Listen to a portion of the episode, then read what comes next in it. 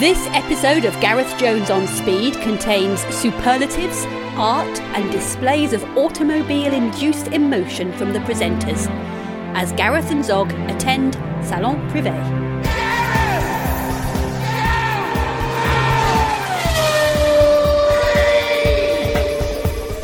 Hello, welcome to Gareth Jones on Speed, a glorious summer's day in September. I'm Gareth, he's Zog. Hello. And we're trying to contain our excitement already because, as you know, we're at Salon Privé, which is held in Syon Park in West London. And as you arrive, you drive down an avenue, he said, whispering in reverence. You drive down an avenue of supercars, some of which seem to be for sale, I now notice, Zog. Oh, really? You've got a sharper eye than me. That Bentley GTC convertible, isn't Uh, it? The yeah. 97,950. A snip. Oh, Oh yeah, that's the XKRS in blue, just driving past us, ruffling away. What else have we got here? Let's have a look. We've got the 458 Italia. We've got the is that the Scaglietti? Let's up get a there? yes, and then we've got an F50, we've got an electric blue 355 convertible. There are a lot of red cars down this side. That's the old Stradale. There's another one. There's Radical the over here. oh yeah, that radical looks extraordinary. Three wheeler. Nice. flying flag for the British eccentrics. Several um, Bentley. Uh, is that a GT3 SLS over RS there. over there? The, yeah. uh, Oh, well, actually, I quite like that. Watch your uh, back. Here comes uh, silver- an silver E spoiler coupe. with the uh, silver spoiler with the white and red. Nice. Yeah. And look, look, there's the new Rolls Royce Wraith. Is that what it's called? The Rolls Coupe. It's the first one I've seen in the flesh. And hello, here's a registration for me. Check this on this Rolls oh, Royce. blimey. Top 555. That would be I me if I was a rally driver I hear it too. in a Subaru. That would be my registration. Not that you need one. I'm not entirely sure that guy isn't a chauffeur just by the look. So hey, maybe that's your ride for later. Uh, what else have we got here? That's a 599, is it? 599 on the yeah. on the end there. Yeah, no, I love the. Uh, It's delicious. Yeah. and let's just walk down a little bit because there's a very rare car here. You don't see these very often. In fact, you see them so infrequently. On this side, Zog, otherwise you get mown Oh, down yeah, by an we've one X5. Nobody Oh, likes you. ignominious way to go. But here's a Oh, car that's so rare that you just don't see them, and they're so rare that you don't even see the company anymore. It's a Maybach. Poor old Maybach. It's an imposing lump of metal, isn't it? And what's that parked mean- next to it, Zog? Oh, An Aventador, Oh, isn't it? it certainly is in that lovely, spooky Batman matte black wrap. So is Bruce Um, Wayne here, or hmm. or perhaps Tony Stark? Or Ben Affleck, perhaps, as the. Uh, oh, is he the new Batman? He is, Batman. isn't he? I heard that. Yes, I forgot. Yes, oh, what are you? Is that a Ah, no, that's, that, ah, that's the Maserati we were. the following in. Sebring, the Yeah. Maserati Sebring, from about what 66, 67 Not is my sure. guess. It's, from the looks of it, it's mid 60s, isn't it? It's got to be. Beautiful. And look, at- at these cars. Have you, have you noticed the registration? I'm not sure that's a legitimate registration. Yeah, I'm not sure it is either. Sebring. Uh, probably lucky they didn't drive by one of the police traffic checks that we've been Yeah, yeah, yeah, yeah. the last couple of days around London. Yeah, I don't know if you've noticed there are lots of police traffic checks, certainly here in London at the moment, and they're picking up cars without MOT and insurance. So make sure that you're covered. And if that guy drove that to Maserati Sebring with a registration S E B R I N G, I think he might get pulled. Honestly, I can't even describe to you the beauty as this Series 1 Land Rover, listen. Rolls by. That's a Testarossa. A new style Testarossa as opposed Yeah. to old style Testarossa. yeah, which would be lovely. Um, another Testarossa right on the end there. They're all Ferraris on this side, basically. Every single one is Ferrari. How many are there? bored of Ferraris now. Let's go and find. Uh, go and find bored of Fer- uh, if you're bored of Ferraris, Zog, you're bored of Gareth Jones on speed. No, not true. Gareth Jones on Speed at Salon Privé, don't you know? Well, I'm going to have to adopt a really hushed tone for Salon Privé, as you can imagine. Uh, concours d'elegances. Lots of men in summer suits and ladies in huge hats, the likes of which you might find at Ascot. And the cars are just glistening in the sun. Honestly, it is like a garden party. There are little white picket fences around all the exhibits here. Uh, the first one that caught my eye is Blundell, Brabham, and Herbert's Bentley Speed 8. Oh, hang on. Now reach the medium mode as soon as possible. Could please make her way to the media lounge as soon as possible. Okay, I'm not I'm the Gratman, so I can stay here looking at this lovely Bentley. And although it's a glorious summer's day here today, absolutely spectacular, this Speed 8 has got wet tyres on. So, I don't know, maybe they're expecting rain at some point. Uh, fair play to them Bentley. This is HR Owen who are demonstrating here. They've got a new Bentley saloon here and a couple of the Continental convertibles. And it's them, I would imagine, who've paid to bring this rather wonderful machine here for us to enjoy. And to add to the enjoyment, they've taken off the rear engine cover, that beautiful olive green sculpted shape, so you can see the mechanicals underneath and see what essentially appears to be a simple machine. Classic layout, you know? Fascinating. And the office, you can look inside the office. Zog, have you seen inside the cockpit here? I haven't looked inside yet. No, that's oh blimey. Yeah. Look at that. It's very workmanlike, isn't it? There's nothing very Bentley about. Oh, I'm leaning on it. I mustn't be leaning on it. Apart from the minor stuff like all the naked carbon fibre, thermal insulation, big chunky cables, racing hardware, solid looking switches.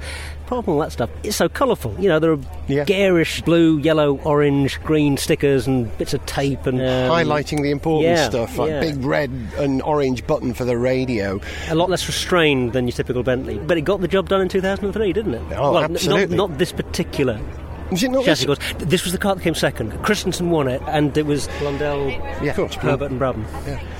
Let's go and enjoy some of the other stuff. See this car here? get ourselves a Interesting. This car parked opposite the Bentley in bright, what would you call that? Ochre, luminescent ochre. Um, yeah, I can. Ochre's a good one for it. You could, or it's a very deep metallic peach, maybe. Deep metallic peach. Mm, Nice use bronze. of the term. How about that? Um, Reminds me of a peach Melba I used to get in a little plastic thing as a kid.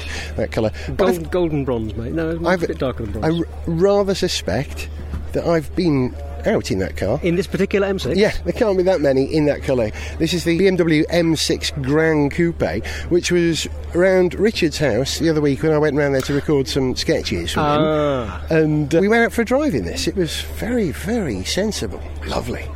big old brake discs. Look at that. And do you know what it evokes for me when I look at it? I think I see the M1 homage that BMW did recently, a reinvention of the M1, and it looked The very like concept this. car. It was a Uh, concept car, yeah. I'm not putting it down. There's something Volvo-ish about the rear part of it, the rear roof line, in a way. I know what you mean. It's, I uh, know what you mean. Just that kink there where. Yeah, yeah. I mean, Although that's maybe it says something about how much Volvo had sort of sharpened up their styling in Yeah, recent yeah. years. Good point, good point. Come on, let's go and see more cars that may or may not be Volvos. Mm. Gareth Jones on speed at Salon Privé. What, what, what, what, what, what? This has got to be a first. We're discussing art on Gareth Jones on speed and sculpture. Basically, in front of me, you'll find. Uh, I'm trying to find a suitable accent to do this in. What was the name of the very posh man who does the ah. art? Sewell, Brian, Brian Sewell. Sewell, yeah. Brian Sewell. Man who sounds posher than the Queen. He does, yes. He's a, he's a very interesting guy, actually. Very interesting. Really, and a, and a car nut, of course. Is it? I didn't realise that. oh, in that case, it's appropriate that we walk around this and discuss it a la Brian Sewell. We are standing next to a sculpture which stands some four and a half metres in length and perhaps just slightly below two metres in high and represents the outline of a jaguar. This is. Uh, actually, I can't keep this up, it's embarrassing. but this is a sculpture from the Royal College of Art in conjunction with Jaguar Design. Yeah, I think it's sort of expressing ideas about future Jaguar design possibilities, I think. What Hang on. You've got a phone ringing. It's called lightweight alchemy or something, isn't it?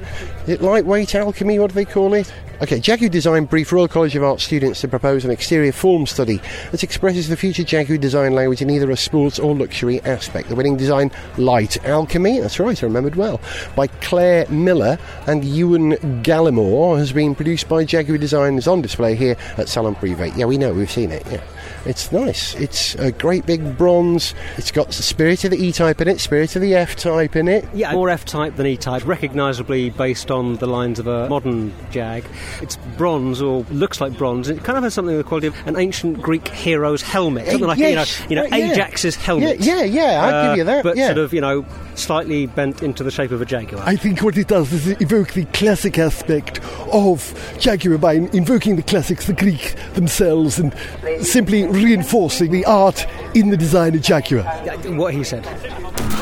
Gareth Jones on speed at Salon Privé, Old Bead.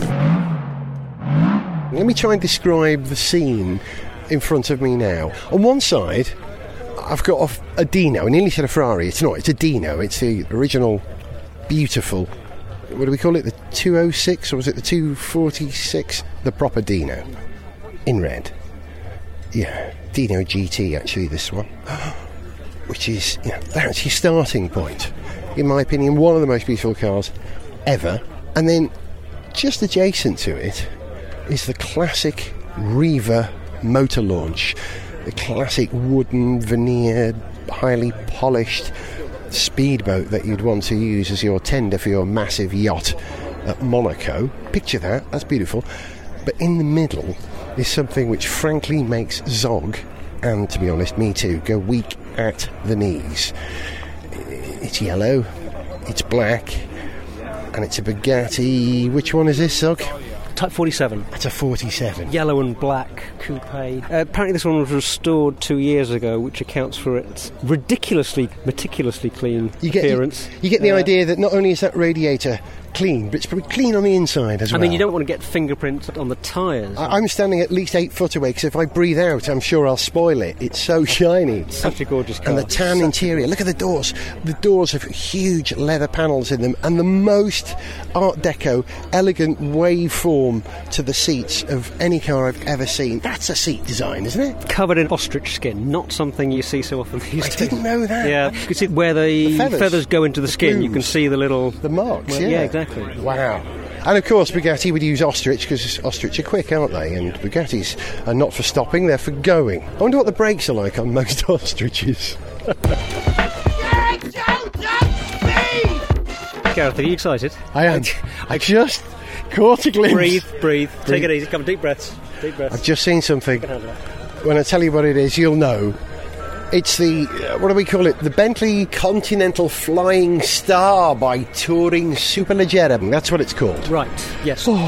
It's a shooting brake. It's a Bentley and it's a shooting brake. That's going to make me happy. And looking at it, we're standing by the rear three quarter, and the first thing that strikes me, it's a very kind of 60s look to the whole rear hatch. I think there's something very uh, Yeah. almost space 1999, future retro about the shape of the hatch. And in fact, I'm going to take a picture from right where we are now to describe to, that. uh, it's an interesting. Uh, the classic thing is, you know, being someone who flew model aircraft, the idea of a long, low roof is very appealing because you can slide the wings of your aircraft when you disassemble it for transport, and you can. Put them up in the headliner effectively. You have a couple of bungees going across from grab handle to grab handle, and you can put your wings in there. And in my perfect world, where I live back in Wales, I would have one of these, and I would stack my F3B competition glider in the headlining there, and I would probably be the happiest I could ever be. As you know, I love shooting brakes, and this is the definitive shooting brake. This one's in blue, which is fine. I think I might like mine in a kind of a coppery bronze. That would be nice. Or red, of course, you know, being a Welshman, that's standard. The interior, the tan leather on the interior, it's gorgeous. Actually, it looks like it's waiting to receive a coffin. It does look like a sporting hearse. And I think, yeah, I've just made up my mind. When I go, if you could arrange for my coffin to be transported in a shooting brake, I'll be very happy with that, even though I'm not around to enjoy it, but I'm sure everyone will get the gag. I'm not planning on going anywhere, by the way. We're only 52 at this stage. I must have at least another three years in me before I keel over.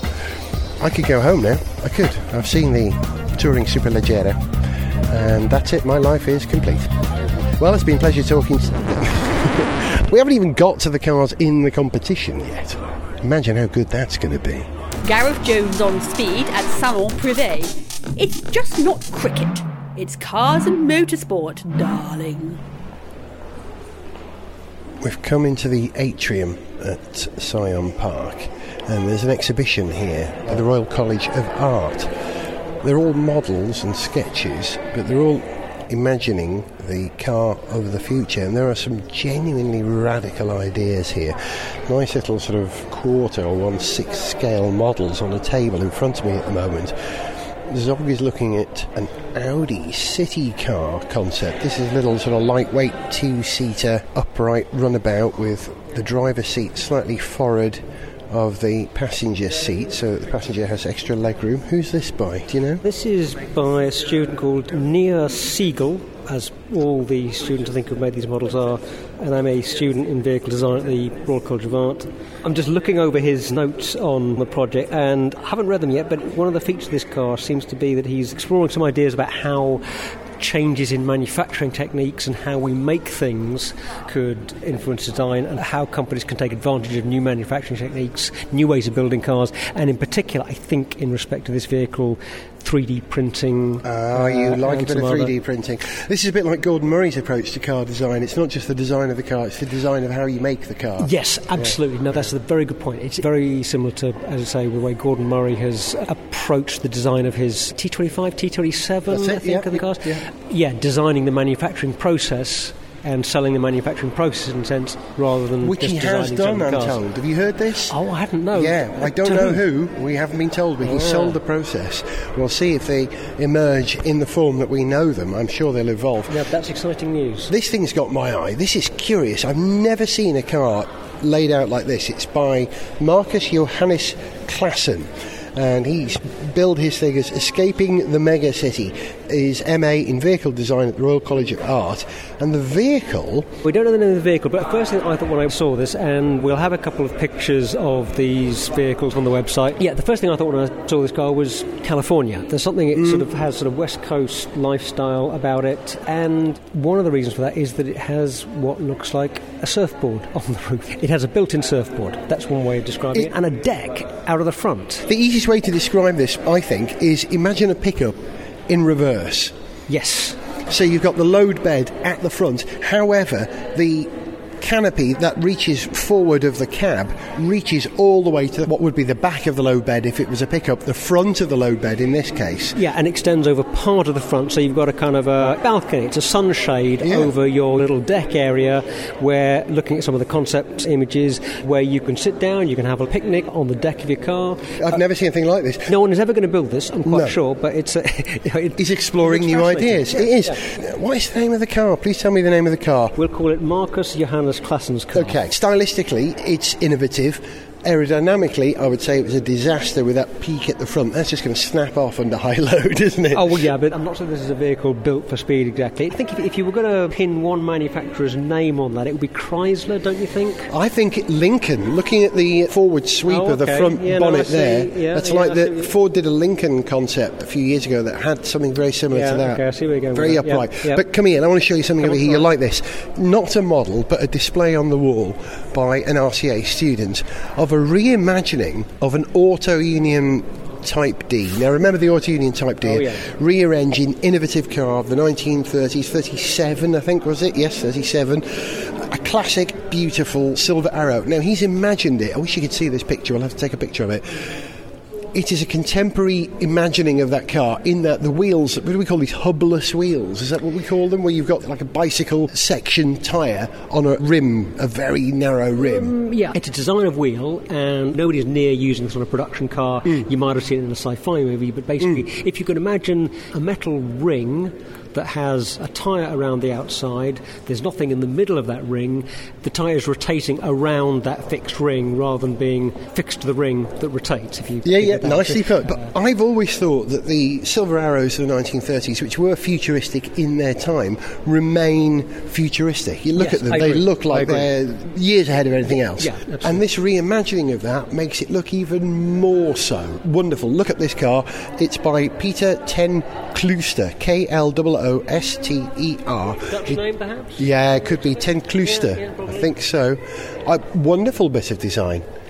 It's hard to describe. You just have to look at the pictures. But the way in which it's taken the the D-type shape and stretched it a bit, really in all Flattened it. directions. It's exactly flattened it, made it a bit longer, a bit wider, but has still sort of kept the key curve radii at different points in the body. Yeah. Not necessarily exactly the same point, but it's got the same curves.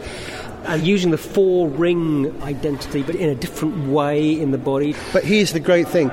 He's not lost the essence of the original Auto Union Type D in his design. You look at it, and No, it still looks like something from the future merged with the 30s. That's an achievement. It's beautiful. Gareth Jones on speed at Salon Privé. Posh, innit?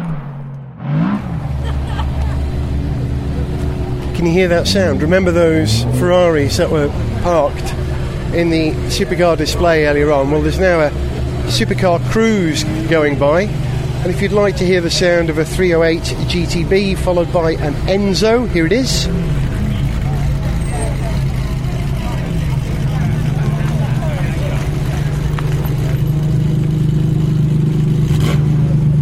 That burble, that blubber, that's the Enzo.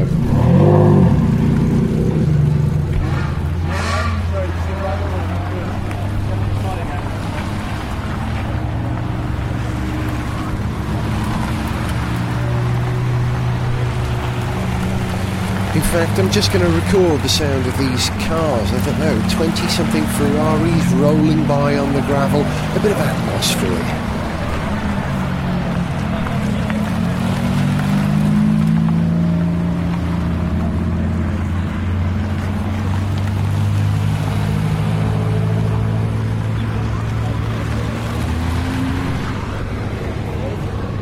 I know a string of Ferraris is a minor cliche, but very beautiful.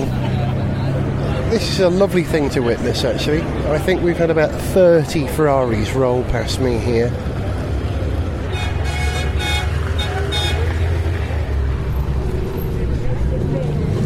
James Andrew from Influence Associates is here. He's chatting to Zog at the moment. yeah, yeah. James, what is. Salon Privé really all about? It's a number of things. It's three things, isn't it? It's uh, an opportunity for people to compete in a my car's posher than yours category. Absolutely, yeah, and a classic car beauty pageant in that respect. It yeah, that, that's uh, that's what a Concours d'Elegance is, really, in our view, anyway.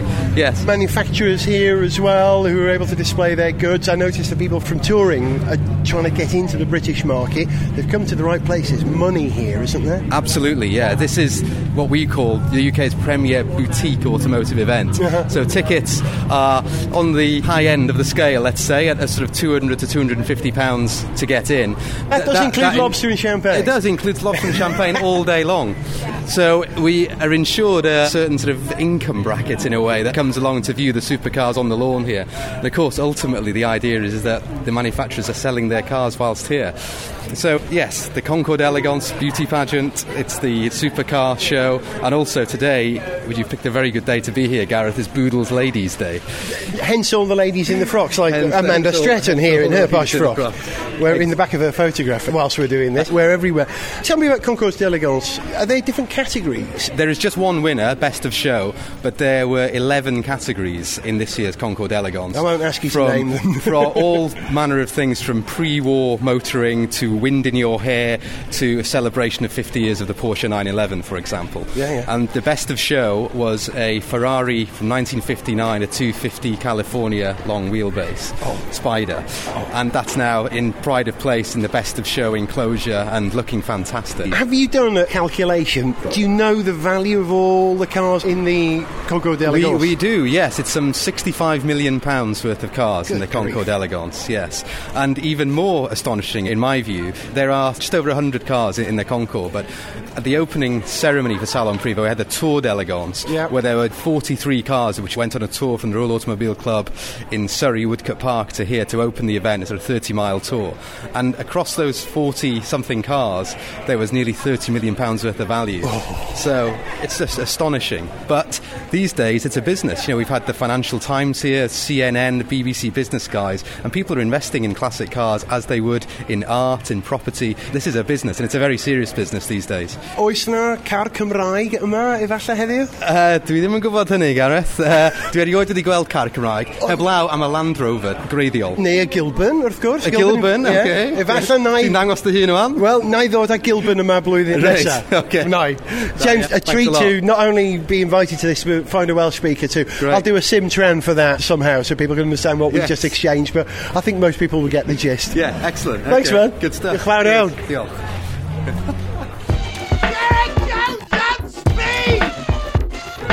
Sound of more Ferraris coming out. Hang on. Testarossa. The new one, as Zog always points out. Was that the last one? Oh no, there's an F40 that's grounded out coming off a ramp. Here it comes, the F40. Listen.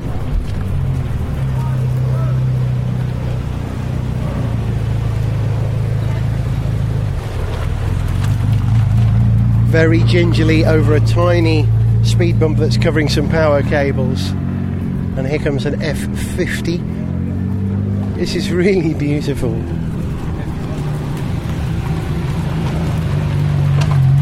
Yeah, I know the F50 wasn't as good a car as the F40, but I quite like the look of the F50. He's the Enzo again. He came over that speed bump, no problem. And a 360, what do we call the convertible? The Spider? And how about that? A blue Ferrari, that's the 599 convertible, I think. 348 TS. GTS, 355 GTS, sorry. Here comes the 328. Doesn't that, doesn't that sound different? Dino! I love Dinos. Right, that's enough. Okay, and look at some cars. Oh boy. Gareth Jones on speed at Salon Privé. Oh boy, oh golly gosh. It's seldom that you're able to meet the people responsible for the cars that you fall in love with. But at the moment, Zog is talking to a chap about a car called the Icona Volcano. You may have seen this, a concept car, sort of Chinese, Italian, very international. A dramatic front engine sports car. A little bit Ferrari, but a bit more modern. Zog's talking to the man who designed it.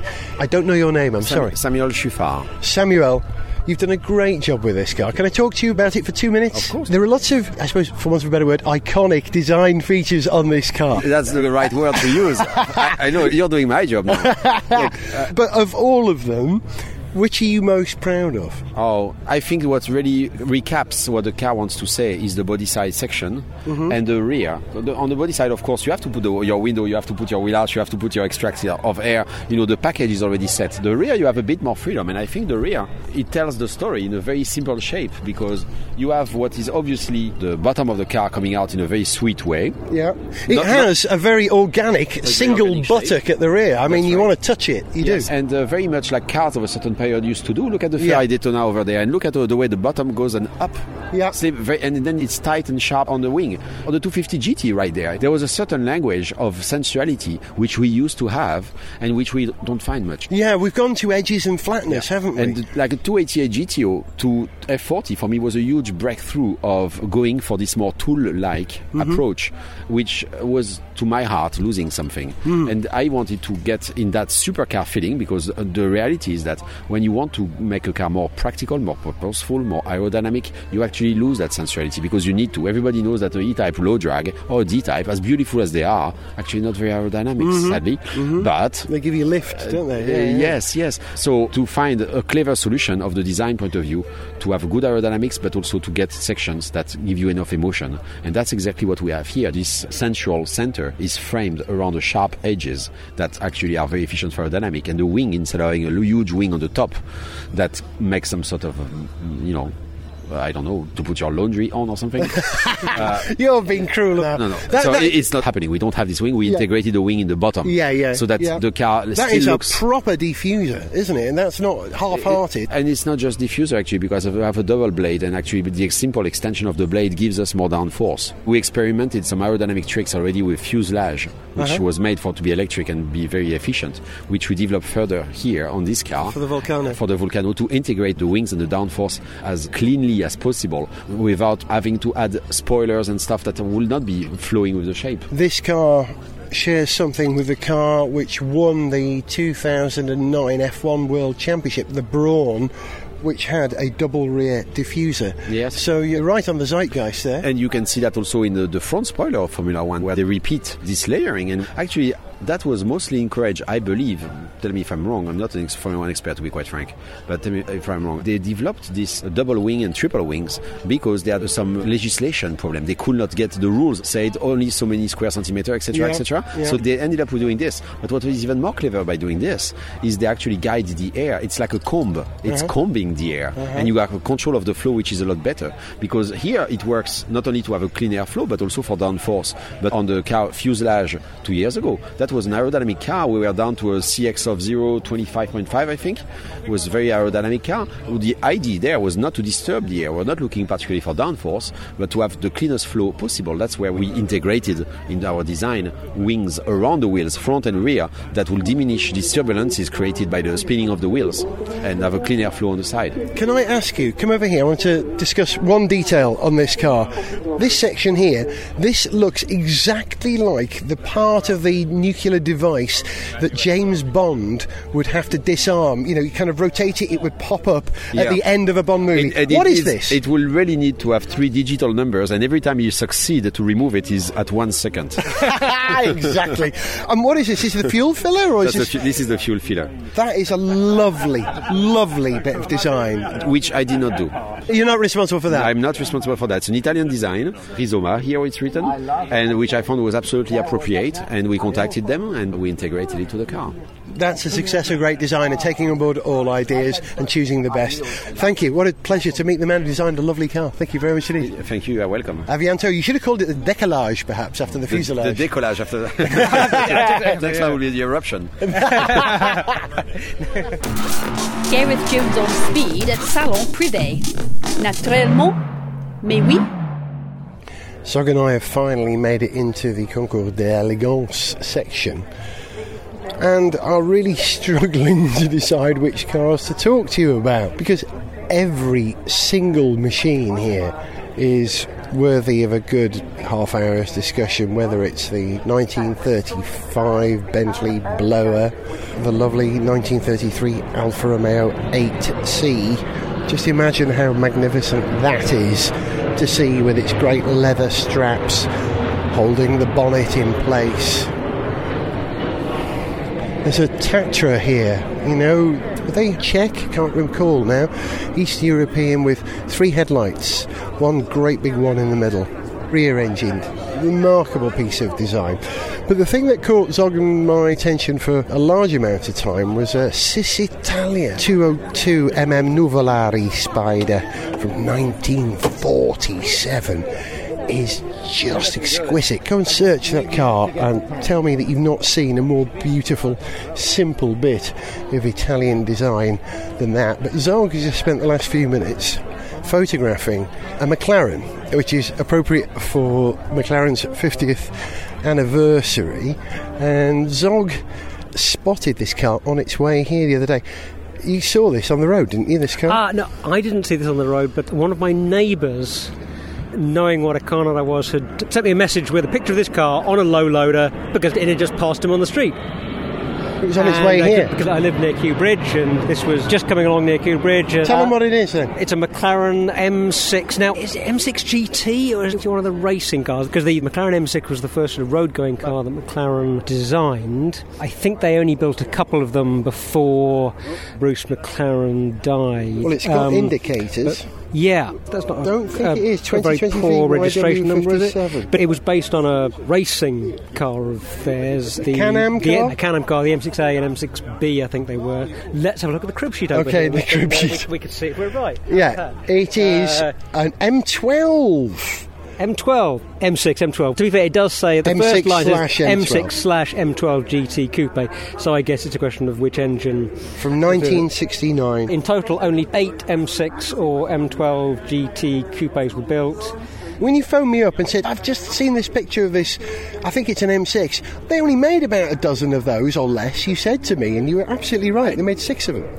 Half a dozen. Doesn't half a dozen. What's the difference? Yeah, and it's in that lovely McLaren orange, and It's a proper racing car where it's not orange, you've got bare aluminium, where it's not bare aluminium, you've got sumptuous leather that people have sat in that leather. It's got a patina to it, and then this huge Chevy V8 in the back. well, and I rather like the fact that there's a broom propping up the front panel, basically the front section of the car that lifts up to expose the front suspension and the radiator. There's just a wooden pole holding it up. Nothing fancy, just a bit of wood. I like that. Ron Dennis would never allow that. He'd have something made out of carbon fibre. Well, no, no, he'd allow it. It would just be very, very high spec wood. Jones on speed at Salon Privé, having a horribly good time of it all. I've left Zog, for want of a better word, perving over a display of Pocher 1 8 scale model car kits. He's looking at a Lamborghini at the moment, which is appropriate because immediately behind me are a row of Lamborghinis. Okay, let's see if I can get them right. There's a 1968 Lamborghini 400 GT 2 plus 2. There's the Miura. Gosh, the Miura's amazing. If you ever spend any time considering a car, have a think about the Miura if you stand next to one. Miles ahead of its time. Next to the Miura is an Espada. Espada was always nice in my mind because you know it was slightly estate like. I suppose it was a hatchback or a glassback or a liftback, really. But what a great car. That is vast, absolutely vast. That would do me now. It's a big 2 plus 2. Enough room in the back for my two boys who are just about teenagers. And this one is in brown, which is a perfect colour for a car from what, 1970? What year is it? 74. Yeah. Brown was big in 74. Then there's a Countach. Is this the 500? Is it? Let me see. It's black. There's a Countach in black. Which one is it? It's the Anniversario from 1990. Still looks futuristic. Really does. All those straight edges. But you could argue that the most interesting Lamborghini here is one that I don't think I've ever seen on the road in the UK. I think I've seen one in Dubai once. Can you guess which one it is? Go on. What's the most unlikely Lamborghini you would see? The LM002. Remember that V12 engine off road thing that they built? Fascinating. A Hummer 20 years before its time. Hummers aren't cool, let's be absolutely clear on that, but the LM002 is. I'd like one of those. Okay, truth is, I'd like one of anything here. Absolutely anything would do me. Gareth Jones on speed at Salon Privé. Good show, old chap. The sound of a Boeing 757 going over places us exactly in Syon Park, adjacent to Heathrow. Zog and I have had the most extraordinary afternoon here, not just looking at the cars, but chatting with the people who own them in the Concours d'Elegance.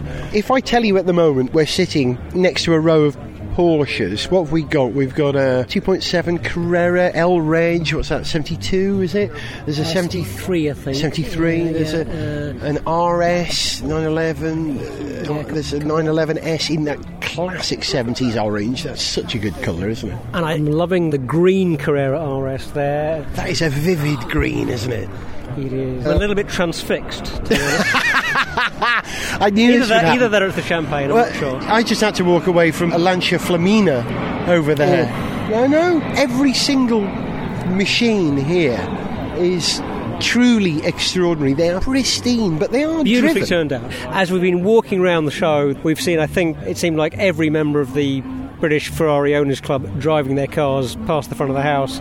And then you saw a moment ago the Austin Healey and all those other guys just driving around the side, I think, for some presentation. So you're wandering around the show, you're looking at these lovely cars, you're talking to owners, or you're talking to other car enthusiasts, other petrol heads, and some lovely cars just Yeah. drive right by you. It's ethereal, actually, being here. I would say that. It's almost heavenly.